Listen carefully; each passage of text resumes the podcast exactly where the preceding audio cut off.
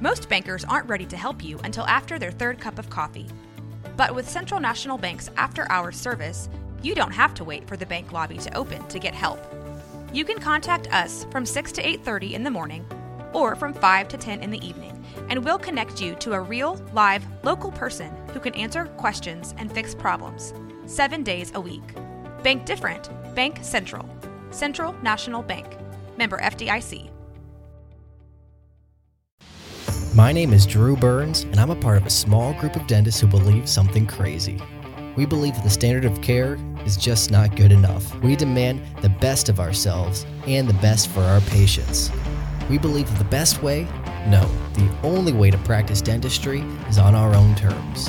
If you ask the dental consultants or the corporate CEOs, they tell you that what we're doing isn't smart, that fee for service dentistry is dead, and that the golden age of dentistry is over. Yet, while others focus on profits first, we focus on the patient first. And yet, our offices are some of the most profitable in the entire country because we invest in ourselves and we are doing things right. It's our name on the door and it's our reputation on the line. My name is Drew Burns, and I am a fee for service dentist. This is the Fee for Service Dentist podcast, and these are our stories. Welcome to the Fee for Service podcast. Dr. Sonny Spera still sitting in for Drew. And we have a very special guest, someone that I approached. Oh my goodness, Joanne, how long? It was about six months ago, maybe a year ago.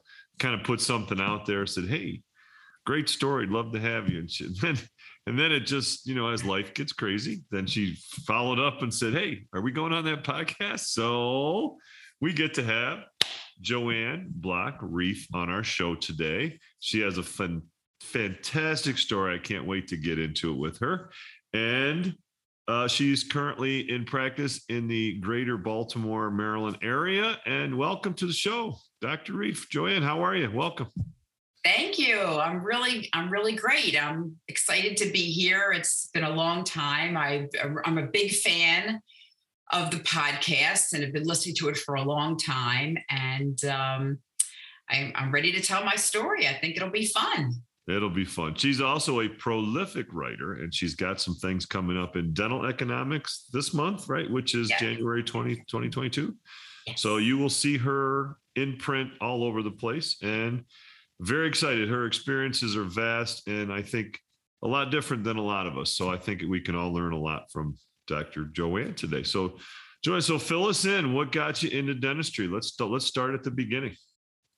Well, I'm a third generation dentist. My right. great uncle was a dentist, graduated from University of Maryland. Then my father graduated from University of Maryland, and then I graduated from University of Maryland Dental School. Um, so it was a little bit in my blood. Um, but when I turned 13, my mother said to me, or my father, or both of them, you know, work, I'm going to pick you up after school, my mother said, and I'm going to take you. I was like in junior high, they called it then, not middle school.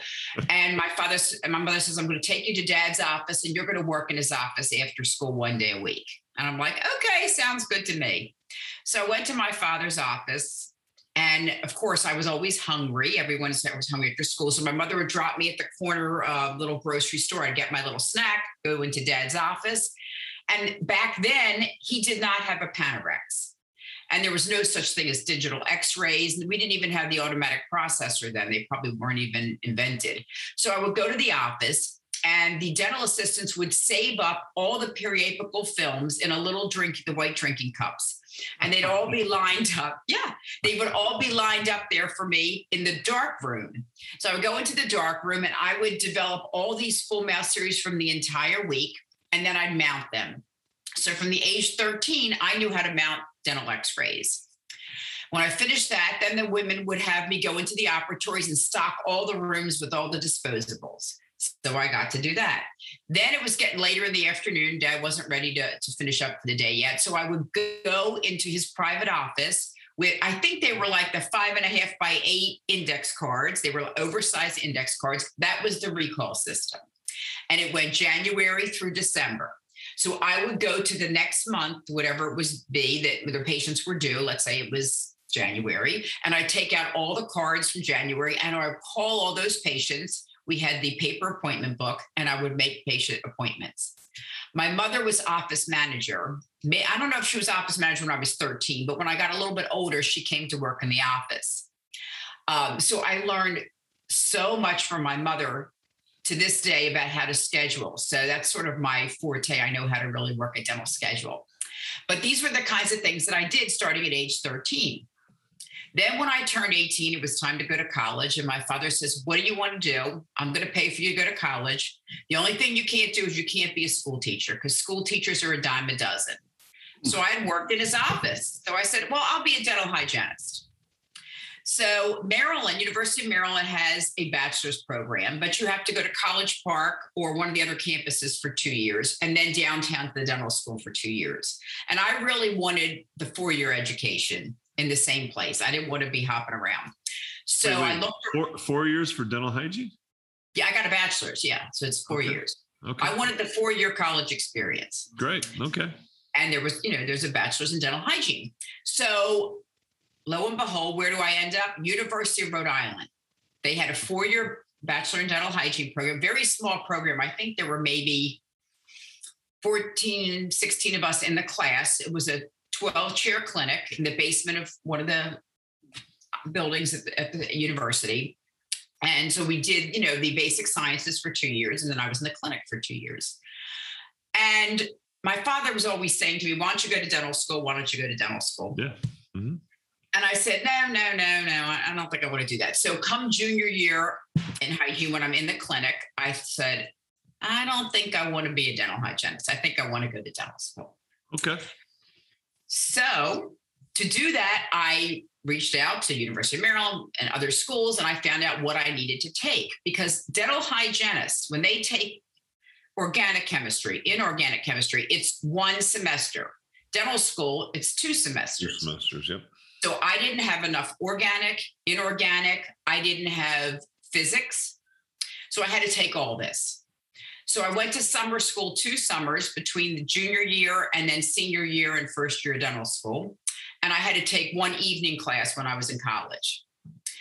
So actually, when I applied to Maryland and other schools, um, I did get into a few other schools besides Maryland, but I knew after being away for four years in state tuition, I was ready to come home to Maryland. I got into University of Maryland, did not have physics, and they said to me, "You need to take it this summer before you come to dental school. Take it anywhere, just pass." So I went to a community college. Just pass.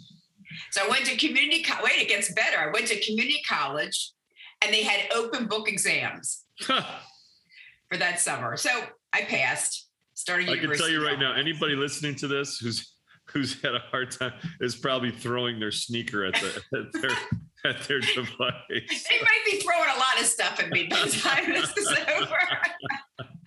All right, keep going. This is great. So, meanwhile, let's regress just a tad. So, I I'm applying to dental school. Uh-huh. So I go to the head of the program of the dental hygiene department, and she was a elderly woman even I'm sure she's not alive to this day. And um, very strict, very to the. I mean, we couldn't have any nail. We had a clear nail polish, no makeup, no jewelry, certain amount of eyelets on the shoes, the little caps, and all that. You know. Um, and I said to her, "I'm not going to be in class Friday." And we always take quizzes on Friday. I decided to apply to dental school, and I have an interview at the University of Maryland. She said, Well, you're going to get in because most dentists are stupid anyway. That's what she said to me. And she not, said, Not really a compliment not, for you. And she said to me, If you're not here Friday, you will fail the quiz. And I did. The future of fee for service dentistry is based in membership patients. If you need help starting your membership plan, or if your plan is too big for your team to manage, visit dentalmembershipdirect.com to set up your free membership growth solution demo with our team. So, yeah, I, I had someone, I had a, an experience in dental school. I had a, uh, our biggest, our biggest um, nutcracker class was uh, Crown and Bridge sophomore year. And that was the make or break class that would hold you back if you didn't pass it. So, our instructor who ran it for years, Dr. Jane Brewer, was pregnant with twins and she was having some issues. So they brought in a a substitute. And oh, this guy, the power went right to his head. and I I said my college team that I played for was going to the Final Four for basketball, and I said I have a chance to go to the to the tournament in New Orleans. And our class was Monday. And I said, and if they make it to the championship game, I'm going to miss class Monday. And, you know, if you have a quiz or anything, I, I, hope you don't have a pop quiz, but if you do, I would be happy to take it right now and just, just, you know, let the chips fall where they may. Oh no, no, don't worry about it. Sure enough, he did the he did the quiz, and sure enough, I got a zero for not being there. That's a power trip. I'm telling you. Unfortunately, some of these people are power trips, and, and you you experience the same thing. So, so, but that couldn't have ruined it. That probably just you know bumped your grade down a little bit or something. Exactly. Well, the the backstory is this woman, this head of this program, when she was in hygiene school, she sat next to Esther Wilkins. Do you know who Esther Wilkins is? Name sounds very familiar. She she passed away at about hundred, not too many years ago. I think she was about hundred. Um, she wrote the book on dental hygiene, which they've had many, many, many uh, revisions of this book over the year. It's the Bible for dental hygienists. Because after hygiene school, she went to dental school and then perio school. She's a, she was a periodontist. And I think the head of our program, there was maybe some jealousy there. Sure. And I think she kind of took it out on me. That's what I think. But anyway, I got into University of Maryland Dental School walked in the first day and our class we still had a third females in our class i think our class was about 112 or something there were a third of females and i'd say about a year, third of the what year did you graduate sorry 86 86 so you were just before me. Okay i graduated 89 okay. Yeah. So we had a third women in our class and of the third about a third of those women were hygienists. Oh wow. Okay. And a lot of us had fathers who were dentists. And a lot of the guys in my class had fathers who were dentists. Um, I don't know it's common now, but it was it was common back then also. Um, so the first day I walk in, um, you know, I was 22 years old, and whoever was there to greet us pointed to one way for me to go to hygiene. I said, no, no, no, I, have been there, done that. I belong in dental school. And um, it was hard for me because I didn't have the strongest science background. I had never had biochemistry. All the guys had biochem. So, Mean, you said Crown and Bridge was the make or break class. Actually, for us, it was treatment planning. Just really? Yeah, treatment planning. We didn't even have a class in treatment planning. Oh, it was a big deal. we didn't even have a class in it. You kind of learned it as you went. So, wow. Yeah. Okay. So anyway, I went to University of Maryland Dental School, graduated in 86. And um, when I was there, I, I treated a lot of kids and I won the award in pediatric dentistry. And the school asked me to please apply and go into pediatrics. And I said, no, no, no. Dental school was my residency. I'm done. Uh-huh. Um, and so I went to work with my father part time because he didn't have, you know, he hadn't, hadn't had an associate uh, maybe once a gazillion years before that, but he didn't have an associate. And so to bring me in full time would have been a little challenging. Plus, I lived a, a, a distance from the office. Okay. I was living in Baltimore. His practice was in Annapolis. So it was not close. It's an hour drive, and that's without traffic. Got so I went to work for him part time. I was still not married. And I worked for other people part time. Someone like who, someone I'd worked for as a hygienist, uh, all through dental school on weekends, holidays, summers uh, I worked as a hygienist and I made, you know, decent money. So, you know, it, it worked out well for me. Um, so I went to work with dad and my mother was working there, like I said, as the office manager. So our sign outside was Stanley E. Block, Joanne M. Block, you know, DDS, whatever, family dentistry. We really meant it because it was my father, my mother, myself, and it's Stan, Fran, Joanne. You, so he was doc- you did not do hygiene with your father, correct? You did hygiene on the weekend elsewhere, right? I got that. Yeah, right? in the summers, I think I helped him out or whatever. But yeah, I, I worked for like temp agencies doing hygiene all over. Okay. In fact, between my junior, no, between my sophomore and junior year in college, I went out to College Park and lived there one summer. And I worked for Dental Power, which was one of the first, I think, temp agencies out there. And they placed me, we're doing dental assisting and dental reception work all over Northern Virginia and the DC area. So I really saw a lot of offices at an early stage of my career. In uh-huh. fact, one day the woman from Dental Power said, We're really short of help in the office. Would you please come to the office, the Dental Power office, and answer our phones and place other people for assisting in whatever position? So I even did that. So I really seen a lot and you know, early on in my in my career. So yes, I did a lot of temp assisting for a lot of dentists. I worked on Saturdays as a hygienist, excuse me, temp assist uh, hygiene. I worked on Saturdays as a hygienist um, in different offices. So when I went in with dad, a lot of the patients knew me.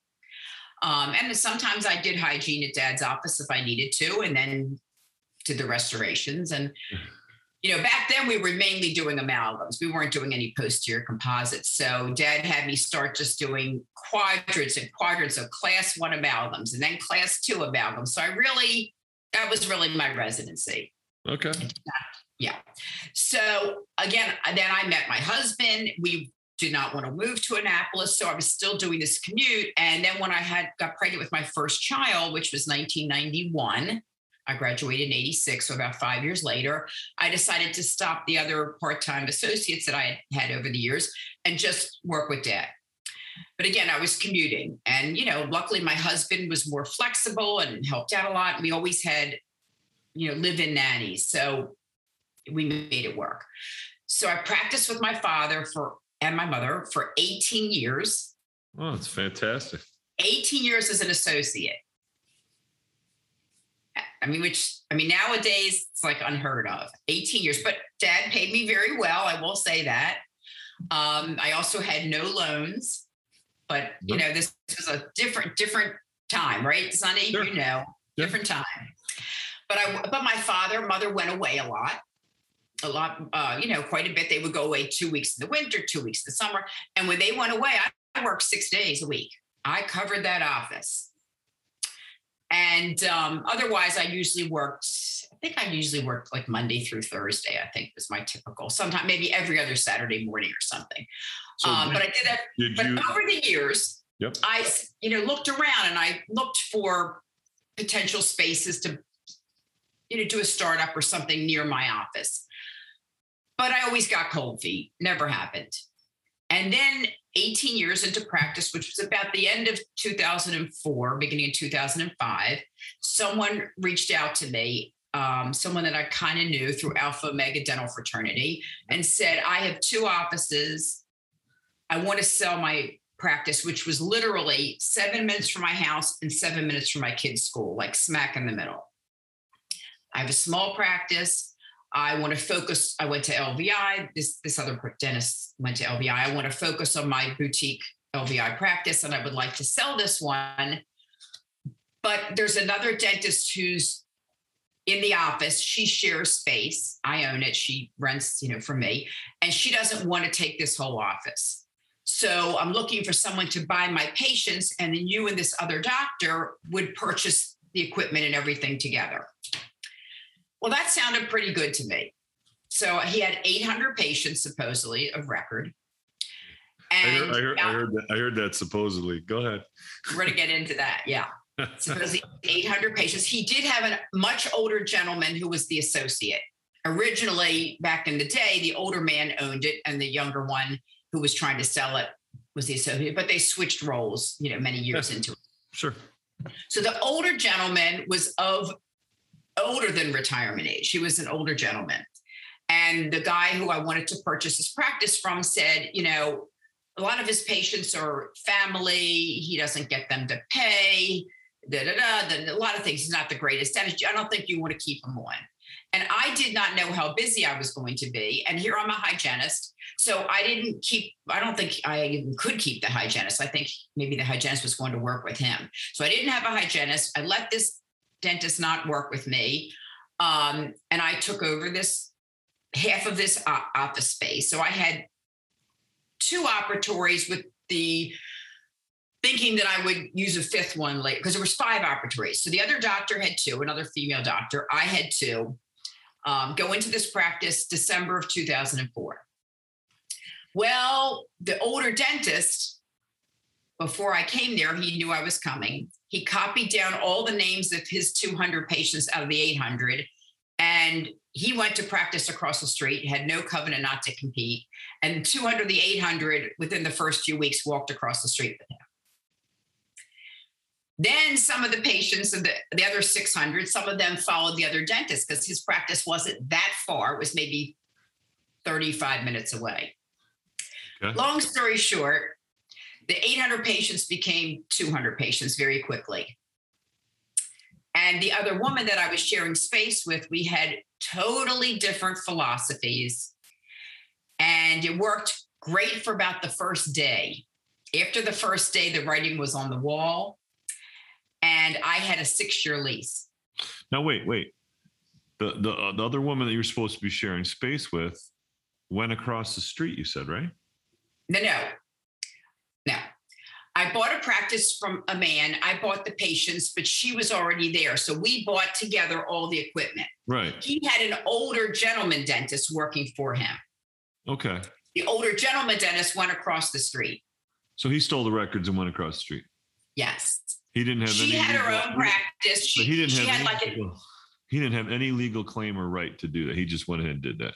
Yes. That's a dirtbag. Anyway, I reached out to a cousin of mine who's a healthcare attorney. I said, "Did yeah. he, you know, break HIPAA?" She says the patients would have to complain. You can't, you know, they patients. it's yeah, it's just it's a it's a really a crappy thing to do to anybody. It's just so unprofessional. But you know, you, to to fight it, it is just absolutely not worth it. So anyway, so so so I got it now. So that was essentially the associate in the practice. Yes. Right, the former owner associate. He goes across the street um because he wants to stick it to you, and uh, so you bought you know the sleeves out of somebody's vest for the most part, and now you're there and you have 200 patients for sure approximately in that ballpark yeah, yes so about a quarter of what you were purchasing Yes. So I he he was trying to create this LVI practice, the, the man I bought it from. So he was in network with a little bit. So I get nervous, and dad was in network with everything. So I start signing up for every insurance out there. Gotcha. Not HMOs. Uh, every PPO I could. Yeah. And yeah, that's what I did. And I started fixing up the office, my operatories, I paid for everything because the other woman didn't care. She didn't want to do anything. She had her HMO patients. That's all she cared about. And I took over the fifth operatory and fixed that up. I fixed up the powder room. I put new carpet in. I did everything I could to make this practice look nicer because sure. I knew I had to build this practice. Yep. And I had six years on this lease with this woman. And we actually had one phone system, one number and my patients were getting stolen by her. New patients were coming in. Her receptionist thought they were for them. They put together a chart and they saw my patients. And I'm looking, where's my patient? And I call her. She says, I just came and went. The other dentist stole the chart and took the new patient. It was a disaster. Mm-hmm. It was just not good. How long did that person stay in that practice with you? How soon did you? We had a six year lease. So, after five years, I approached her about buying her out, but the money that she wanted was ridiculous. I could build my own brand new practice, yeah. which I did. I built across the street. Is this but wait, wait, wait? Across the street, is this in the same spot where the other fellow went? The other side of the street. the street. That's he was street. he, he okay. was deceased by then. Yeah, I was gonna say, you know, like so so uh, you had to have at some point in time they probably some of them probably migrated back i would think unfortunately not. It was a big um, dso kind of by then they had sold to a dso uh, not well i shouldn't say that. By the time i moved to the new office which i'll get into a minute i hired a, a hygienist from that practice where the man took my 200 patients. Right. i hired a hygienist. I put an ad in a local jewish magazine in our area with her picture that she was now at my practice. And we got lots and lots of patients to come from that same practice that did come back with her. Uh huh. Okay. So I guess what goes around comes around. yeah. So you you stayed you stuck it out with this other. You could use whatever adjective you want, but this other doctor that you were in in practice with space five years for five years. That had to be just torture. It was miserable. Things were. I mean, she was taking things from me. Um, Childish. Well, my husband said, listen, we are going to split everything we can. So I got, at the time, I had SoftDent. Hmm. I bought my own SoftDent. I had to give it to her. She wasn't going to pay for it. I had, um, we did have to share the Panorex. Everything that we could split, we got a new phone system, we got a new fax, we got everything that we could split, we started to split fairly early on to make the transition easier. I mean, I could write a book on the things that went on, you know, sharing space with this woman. It just was incredible. She would take a patient who would come in and ask them to come answer her phone and file for her. I mean, file charts for her. It was it was crazy. but anyway, I so after five years, you know, I have a dental CPA who was a friend of mine at the time, but I hired him to, you know, work with me. And he said to me, a year, you know, five years into this six year lease, you got to find a space and you got to plan to move.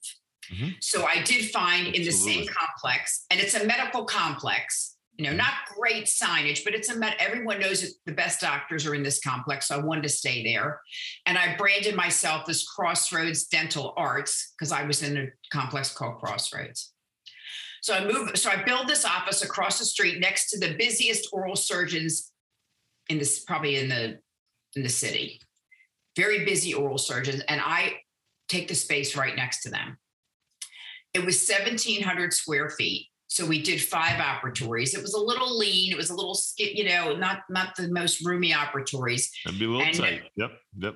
No consult room, you know, but yep. it was a beautiful practice. By and I was doing all my own hygiene at the other office, and then we started to hire uh, part-time hygienists when I took over the third operatory there. When I moved across the street, we got a full-time hygienist then I got busy enough to have one and a half hygienists. And meanwhile, I'm starting to market.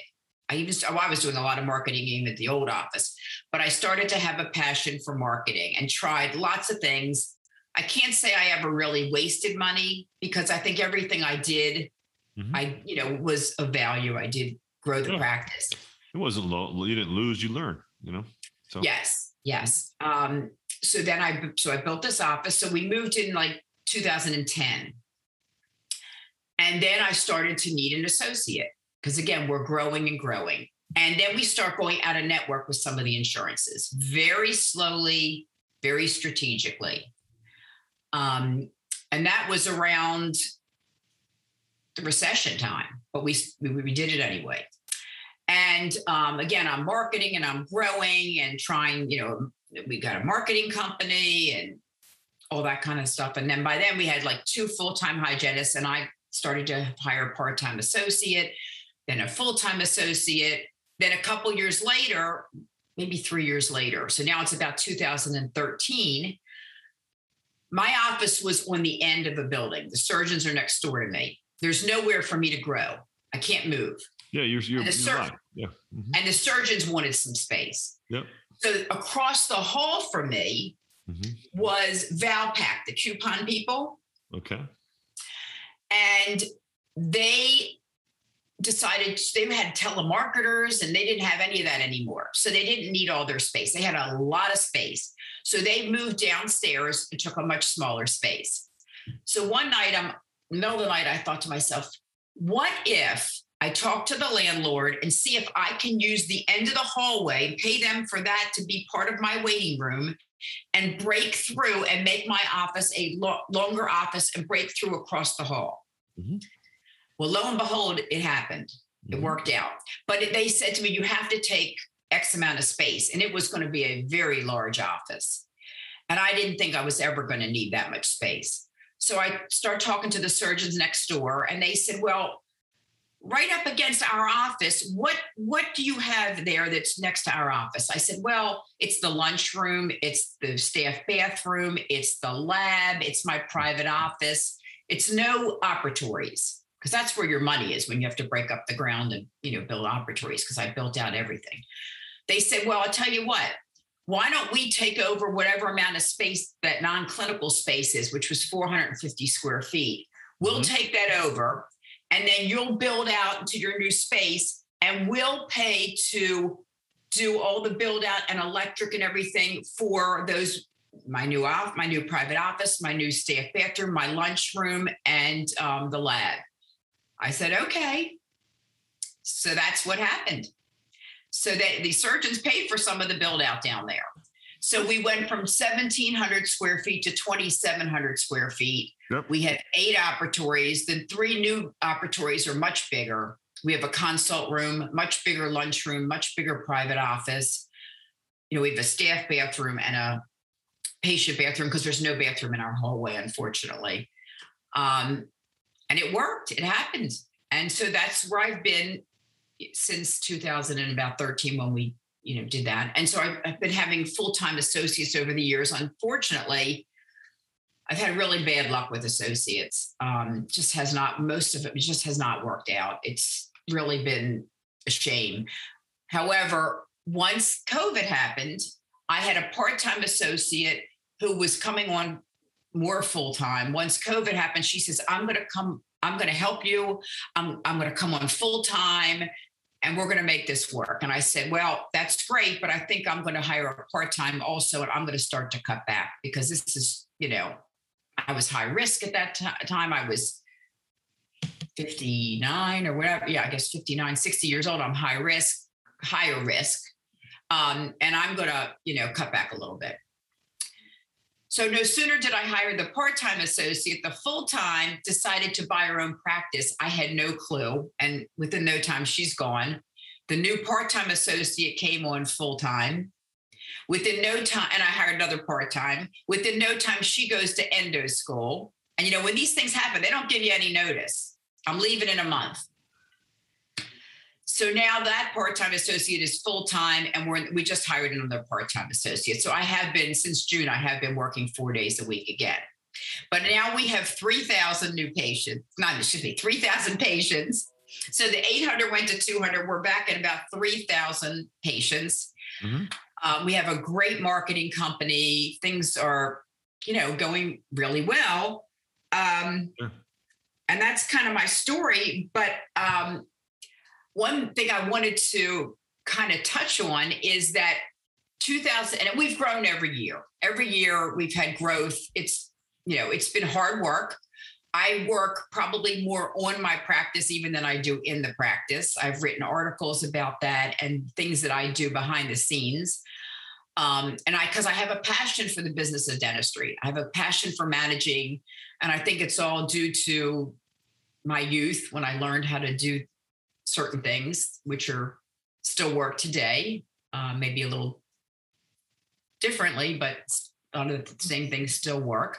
Um, but in 2020, when we shut down for two months, um, we really got the ball rolling. I worked night and day at home. I didn't sit home watching Netflix. I worked really hard on my practice and came back full force. And I cut back, had one full-time associate, one part-time. And we actually did a little better in 2020 than we did in 2019. So if we'd been open those two months, you can imagine the growth we would have had. So, so meanwhile, we just go ahead. So let me ask you a question through this transition here, because you've you've covered, you've spanned a pretty big, big chunk of life that probably some people may never experience. So 35 years, yeah.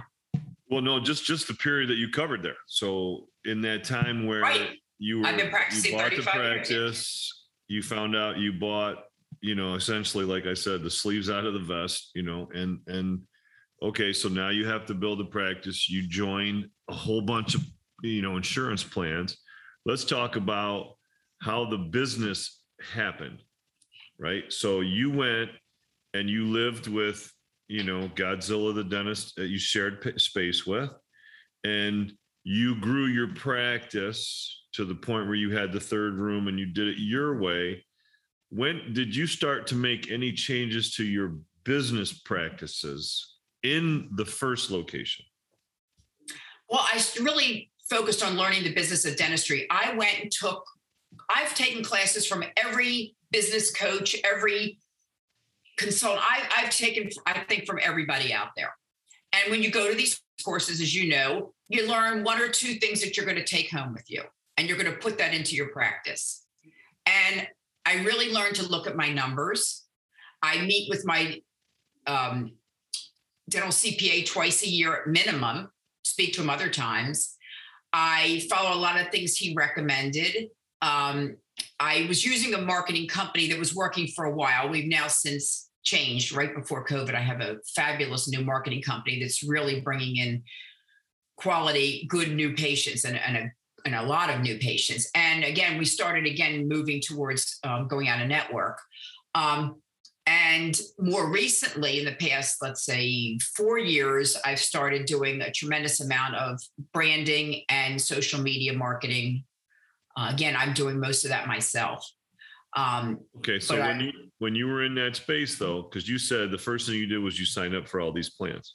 Right. We're going back did you yeah, did you stay did you stay in that space in that in that business space right then for those five years? Did you stay right there and just try to work that and grow that in that business entity, meaning continuing to take all those insurance plans? Yes, I think I didn't start going out of network till we moved into the new office. We moved the new office in 2010, so it was probably around I don't know, within a year or two of that, we started to go out of network. We went, I think we chipped away and went, Aetna was the first one, then MetLife, and we sort of then Delta. So we've chipped away.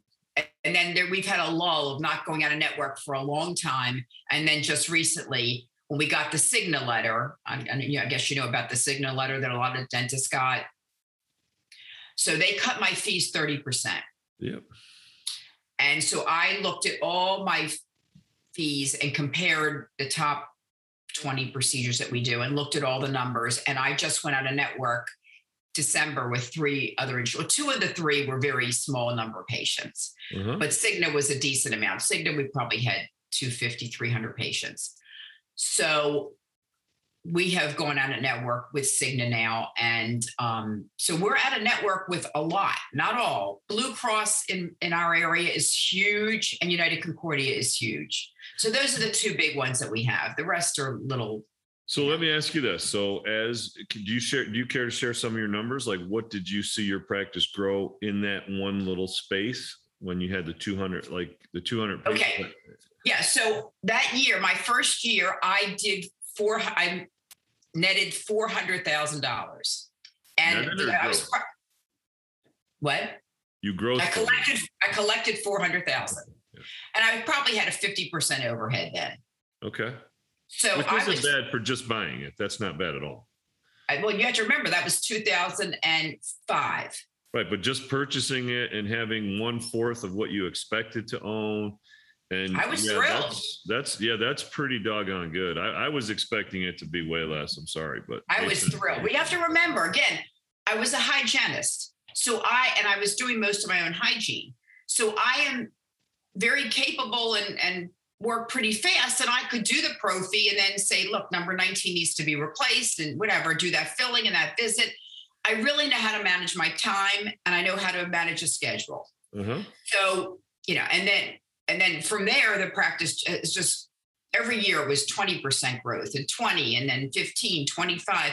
And um, so like fast forward a little bit, and you may want to, you know, go back a little bit, but fast forward, so 2020, we did just a little bit better than 2019 being closed for the two months. Yeah, sure. So one thing I did, and then I'm going to tell you about 2021. So I was on social media and I saw um, someone I knew from my gym. She owns a hair salon. And she dressed in her PPE during that two month shutdown. Her the, her clients didn't have their hair colored. Right. So she decides to go outside of her salon and have people drive up, and she's in full PPE, and she sold them hair color so they could color their hair at home. Right. Yep. And I thought to myself, I don't want to sell anything, but what can I do for my patients and my community during this period to help them with their oral hygiene? Because some of them may be really behind in their hygiene mm-hmm. visits, or maybe just they were just due, or maybe they have other whatever it is, they're they're overdue or they're due. And who knows when we open when they're going to get in. And these were not all just my patients. These this was the community. So I came up with this idea and I reached out to a couple people who were in PR. And one of them In fact, she didn't even charge me, which I could not believe, but I did send her something after the fact. She thought it was a great idea what I wanted to do. And what I did was I there's a couple different companies that sell a product that patients or anybody can buy at the drugstore or the grocery store. And what it is, it's a it's actually a dental mirror plastic, a plastic scaler where the ends are metal, but they're not the kind of metal that we're using, and like a rubber tip. And it comes in a nice packaging. And I bought these like kind of like a wholesale price. I was able to get them through, I think it was Walmart really, really inexpensive. I bought really nice bags with tissue. I put my branded logo on it. I put some other dental swag for my practice and made hundreds of these bags. This is all while we were shut down. She got me on two TV stations, a radio station, and two local publications in our area, like business publications. She got me on TV from my home talking about the project. We called it Crossroads Cares because my office is called Crossroads Dental Arts. The mm. other one came live on Friday afternoon and filmed us and put us on TV the next day. And the other TV station interviewed me early Saturday morning. And then we did the project again Saturday afternoon. So we did Friday afternoon, Saturday morning, sent emails to all our patients. We're on TV. So Friday, people didn't know much about it. So it was mostly my friends that came and some of our patients. So we didn't give away that many. But then I got on TV that night and then the other TV station that morning. So I go to the office to start getting ready on this Saturday morning, which was, I guess it was like mid May, second or third week in May, 2020. And my husband comes to help me. He's going to help me set up an easel outside with some information about the practice. And he drives up, and it's about a half an hour before we're supposed to have patients start or people start coming around. He says, Have you looked out the window? I said, No, why? He says, The cars are wrapped around for several blocks waiting to get these kids. And not only was it a good gesture for the community, but it put me on the map big time to the tune that yesterday I got a phone call. We're now 18 months after that. I got a phone call yesterday from a woman in her 70s, has a really bad toothache. She came and got one of those kits and has had my card ever since and has procrastinated. Mm-hmm. So we've been dribbling in patients for 18 months from this project. And as you know, those patients refer other patients that refer other patients. So it was a really big win-win. And that's in one of the articles that I wrote for Dental Economics. It talks a lot about Crossroads Cares. I just, I, I got, I guess, really fortunate that I found this woman who was able to get all this PR for me. And um, it, it was great. So then 2020 rolls around and um, we we actually actually when it came back after covid my office manager who had been with me for 13 years refused to come back in the office. She wanted to work from home. And I put my foot down and she quit and she held all the keys to the kingdom. So I went through a really bad time when we re, uh, reopened. But quickly I pivoted. I found a Dentrix trainer because we use Dentrix, a Dentrix trainer to come in and teach my staff and help us with systems and help us use Dentrix. And to this day, so it's now been a year and a half, she still comes once a week to help us with projects that either our my team doesn't know how to do, can't do, we don't have time to do. So that's been a real win-win. But our 2021, we were up, our collections were up 35% over 2020 and 2019. But you said 2020 was was up over 2019. Just a little bit. So in spite of being out one six, let's call it 18%, you're 18% less time in the office you lost a key valuable employee who had the keys to the kingdom and you still not only survived you thrived so you did kudos, kudos to you so let's go back to the numbers just for a second so just just to get some perspective because in fact I have, I have a p&l here in case you well no yeah yeah we appreciate that but going back to if you know just off the top of your head even you went from a $400000 initial baby practice to where were you after five years of dealing with, you know, a partner from from hell? For how what do you know where you were at numbers wise there? Did you grow the practice Um, to six, seven hundred? Where did you do? I think it was more than that. So you I doubled. I, I, I got doubled. I would, yeah, I would say probably around the 800. Um, Okay. and then once I took it an associate, that we bumped up over a million. Um, am I allowed to say what I what I did this year? I don't know if it's something. Yeah, absolutely. So, but you, but, but in, fi- in five years there, so then you moved to the place across the street where you're at, it's Crossroads now, right? Yes. So before you do any renovation, now you got it going pretty well um, compared to where you were. And sure, you want to go through, your, if you want to go through 19, 20, 21, yeah, I'd be happy to talk about where you're at. Yeah. So, um, 2020 and and excuse me, 2019 and 2020, uh, we did in the 1.7 ish, 1. Point, about 1.7 both those years. Um, this year we did almost 2.2. hmm So, right, a 400,000, 500,000 growth on 107, it's almost, you know, it's almost another 25% growth, right? Yes.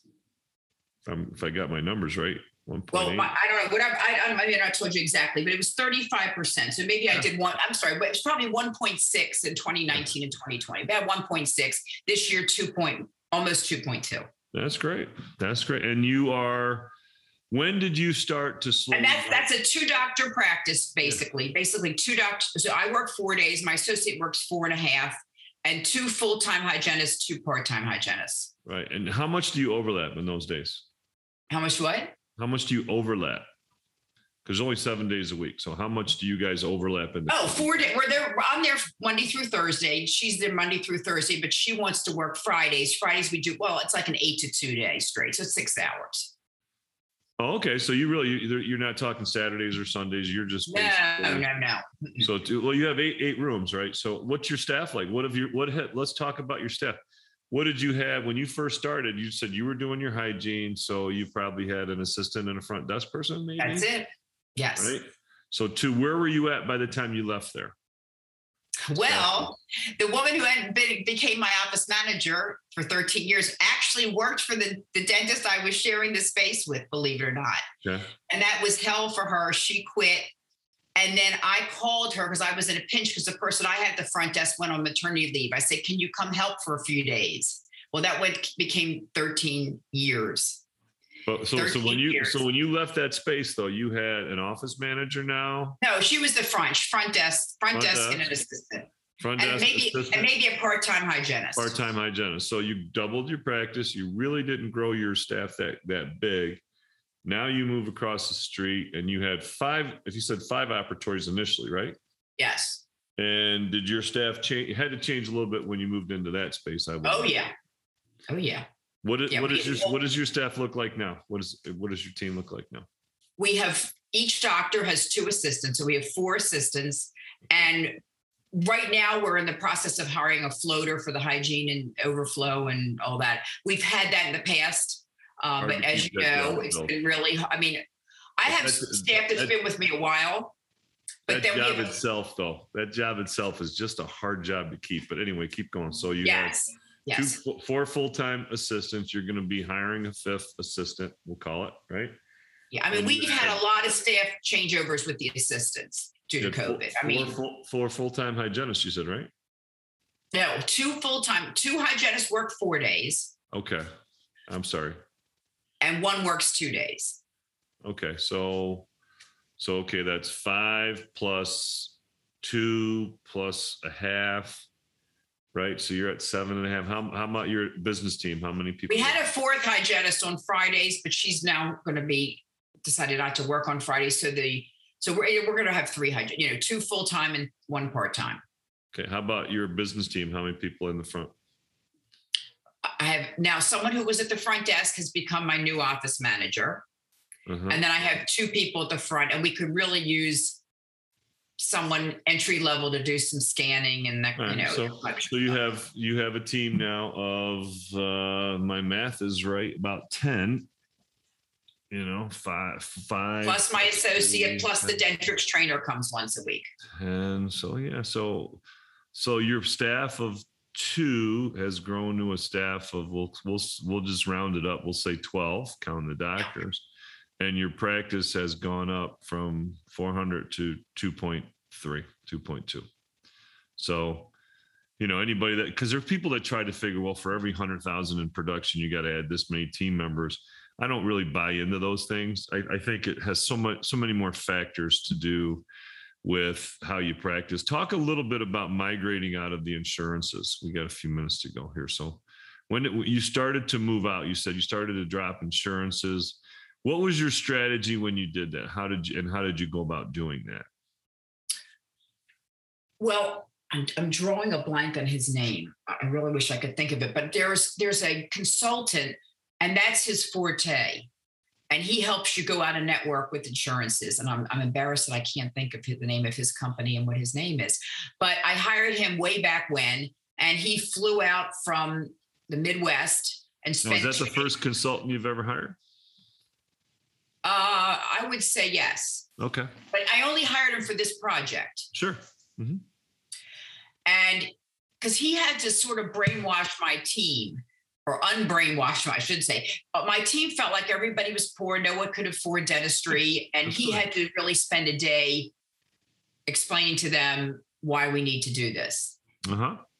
And then um, he strategically looked at all my insurances and um, explained to me, you know, we showed how many patients we have and what they were paying on every procedure, and decided what was the first or the lowest hanging fruit. What do we have to get rid of first? Sure. What are we going to do second?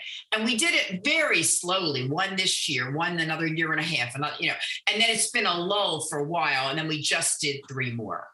So we're out of network with probably seven. Like I said, we have two big ones: Blue Cross, United Concordia, and then a few little ones: the Humana, GEHA, United Healthcare kinds of things. United Concordia. Oh, but we do have a membership plan.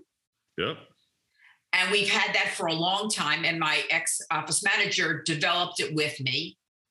And we had a really hard time finding an attorney in Maryland to dot our I's and cross our T's on that. You gotta be kidding me. No, we had a really hard time. Finally found somebody because my husband is all about lawyering up. So we we made sure that this was not an insurance right. Company. Yeah, I mean, we did the same thing. We but what I did is I called the New York State Dental Association, spoke to my people there, and they said, okay, here's here's an attorney we work with. So, and it was happened to be a guy that I knew. So we work with him, and he was actually his wife was sick, dying at the time. It was delayed. We wanted it done, you know, before the end of the year, so we could roll it out beginning of the next year.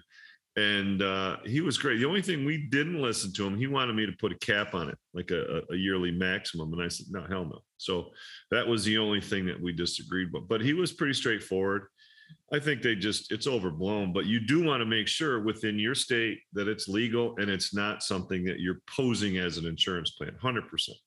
Well, you know that I don't know what New York is like compared to Maryland. Maryland is a, a very guess. conservative state.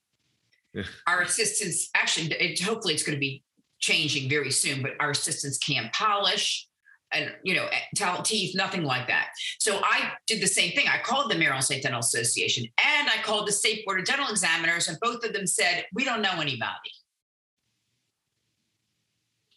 it's not like you're asking them to endorse it. You're asking them for a reference for a lawyer. You, you can't tell me they don't have an attorney that they use or even your malpractice care. My malpractice care i've had to talk to when i had a you know you have an unhappy denture patient or whatever it is and you know you're just like well what are we going to do here? So um anyway i just they just they just make things too complicated. So you started the membership plan. That's worked well for you yeah and we have about 200 patients how did you uh, how, let me ask you this how did you go about when you when you decided when this consultant said listen here's the low hanging fruit here's the first what was your implementation plan how did you do it how did you drop? How did you drop your first plan? What did you do? Well, we we we approached the insurance company. We said we're giving our ninety days, and you know we didn't send out a letter to the patients. That's like a big no no. So we talked to every patient when they came in. There you go. So you talked to them when they came in. Yeah. So did they already receive their letter from the insurance company that was saying that you were, you know, that you were the evil monster that you guys are because you're not in their plan? You know, I have never had a patient tell me they ever received a letter like that from an insurance company. Oh, that's great. Of course they do. Absolutely. They, they get it. Like when we get something and we send a treatment plan in for a pre-estimate or something, they always making negative comments about, oh, you can get this done cheaper. You can get this done here or there. Oh, yeah, absolutely. It's, they, well, it's never been a problem for us. I'm not saying now the big, the only insurance company where we did lose a lot of people when we went um, unrestricted provider, I don't like to say out of network, is Delta. Mm-hmm.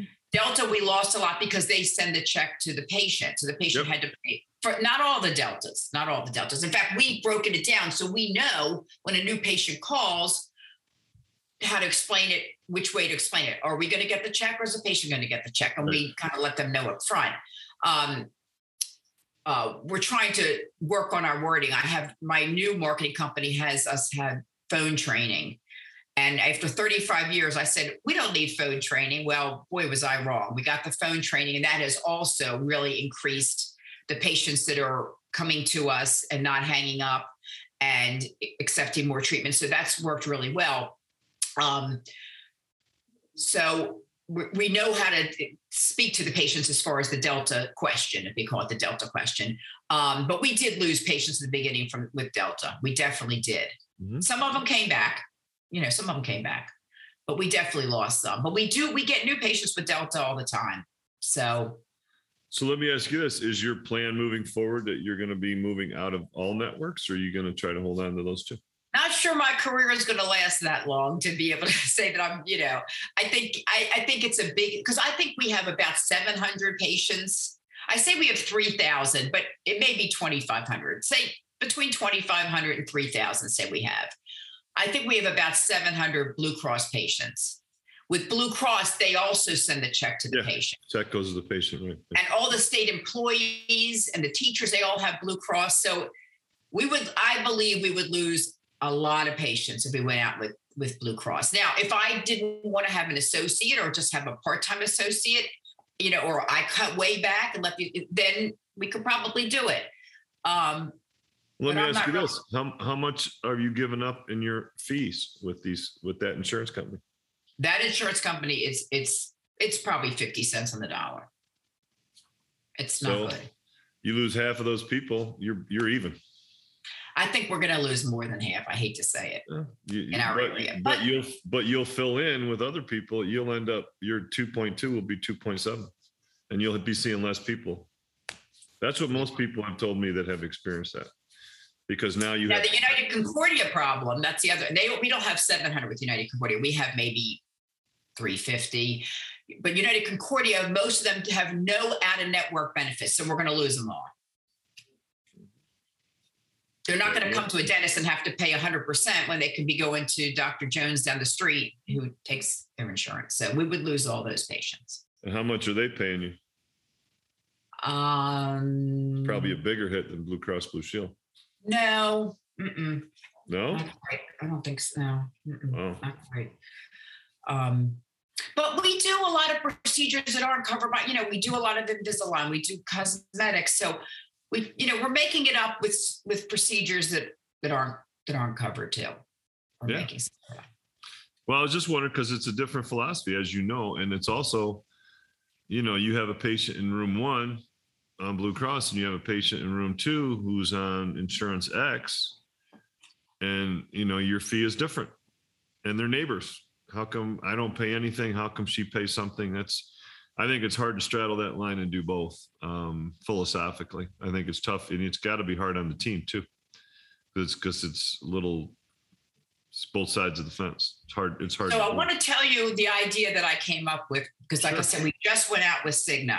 Sure. So I think it was December 15th. So the mm-hmm. patients, some of them, a lot of most of them haven't even come in yet. Mm-hmm. So I did write a letter, not to send out, but just to hand the patient in case they wanted to take something home to explain to a spouse or whatever. I did write a letter. And what I said in the letter is basically that we got a call, or excuse me, we got a letter from Cigna back in September, and they cut our fees by 30%. And we do not want to cut the level of care that we provide you by 30%. Mm-hmm. So we become a non-restricted provider. Mm-hmm. Blah blah blah blah blah blah blah.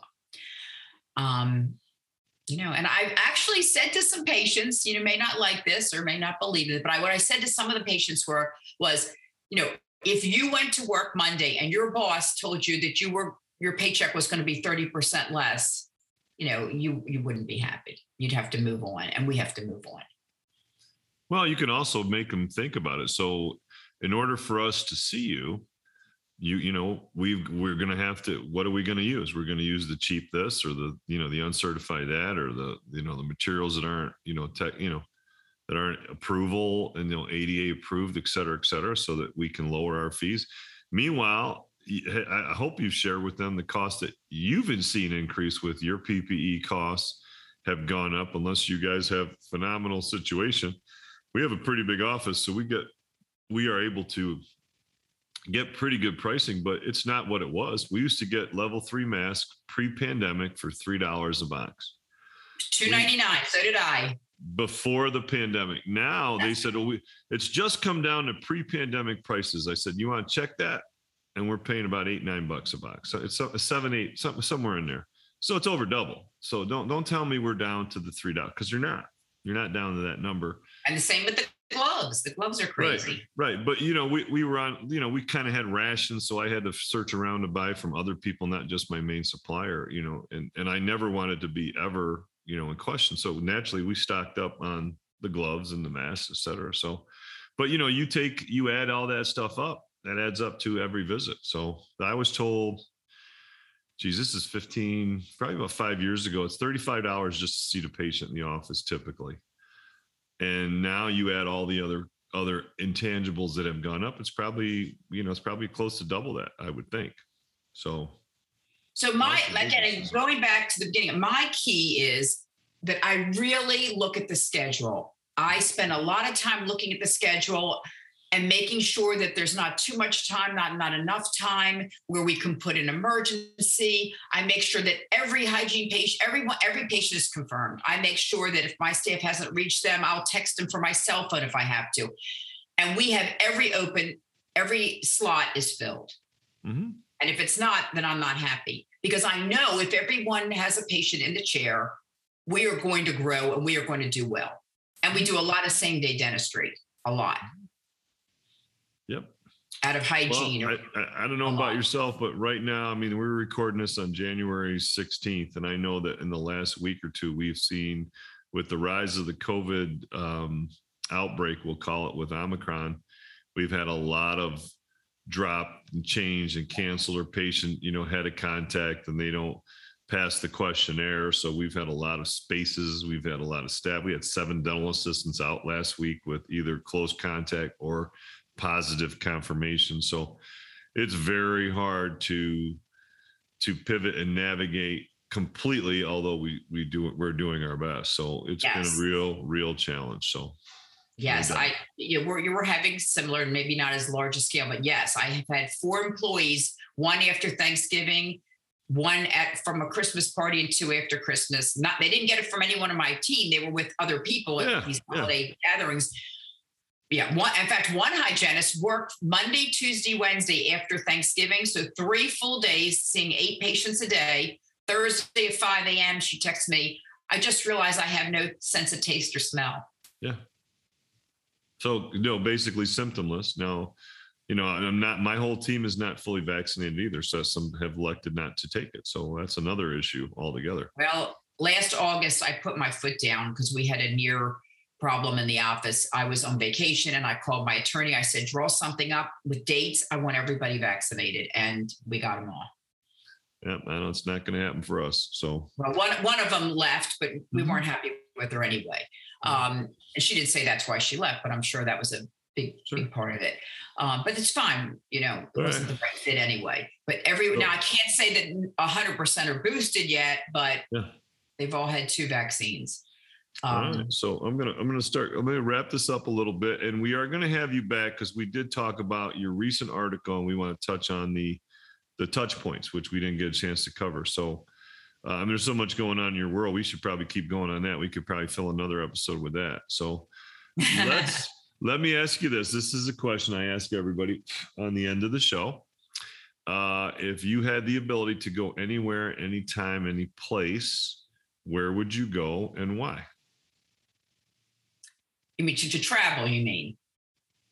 Well, you can go back to 1935. You can go back to 1602. You can oh, oh, I thought you meant where would I like to go to travel? You mean where would I go in my lifetime?